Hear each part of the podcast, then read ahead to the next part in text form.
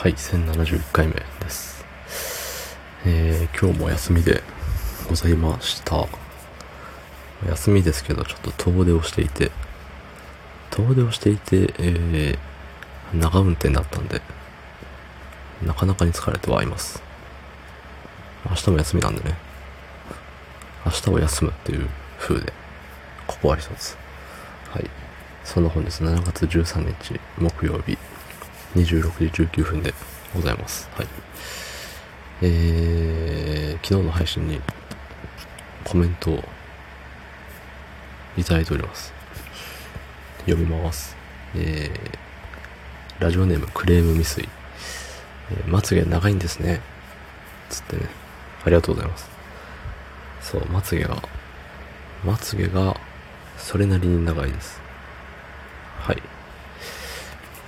まあ、声を聞いて、えー察しの通り、あの、男なんですけど、男なんですけど、えー、まつげは長く、お肌は白く、声は低く、っていう三拍子でやらせていただいております。もうそれでね、えーまあ、この方、30年ぐらいね、やっておりますので、はい。どうぞよろしくっていうところです。そう。30年、30年前から声低かったわけじゃないんですけど、ね。まあ、まつげは長かったと思います、その時から。で、色も白かったと思います、その時から。うん。いやー、まあ、ちょこちょこね、言われるんですよ。職場でもね、その、まあ、転勤、転勤？移動？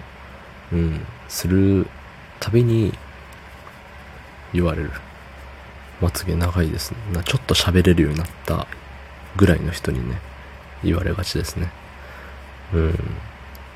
で、稀に初対面の人でも言われる時もあるし、うん。でもそれよりも、うん、あの、お世辞のいい声ですねが言われること多かったかな、今まで。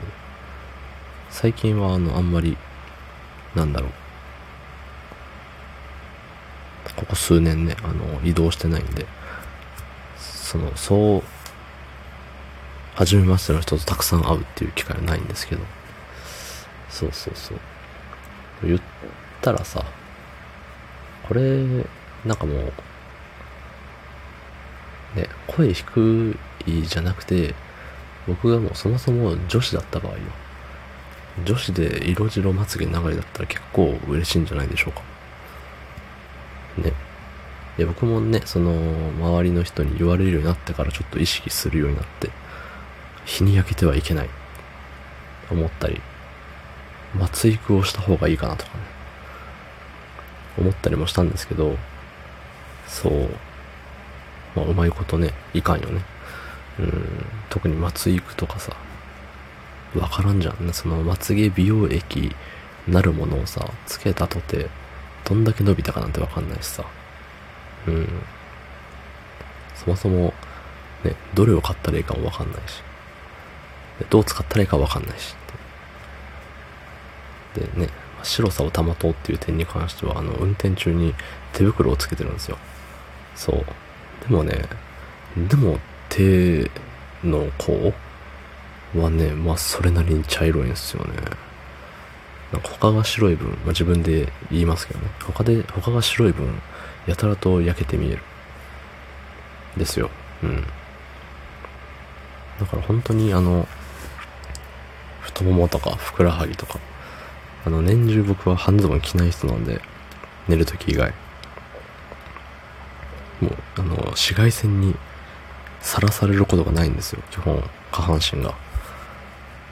下半身っていう言い方するとなんか、下ネタっぽいですけど。そんなことないか。そう。ふくらはぎとかはもうほんと生まれながらの白さ。太ももももちろん生まれながらの白さでございます。だから自分の手の甲とふくらはぎとかを並べると、うわ、うわ、黒って思うんですよね。うん。僕の白さ基準がね、ちょっと人とおかしいみたいで。まあまあまあ、まつげ長い、色は白い、声は低いで、どうぞよろしく。はい。そんな感じです。どうも。ありがとうございました。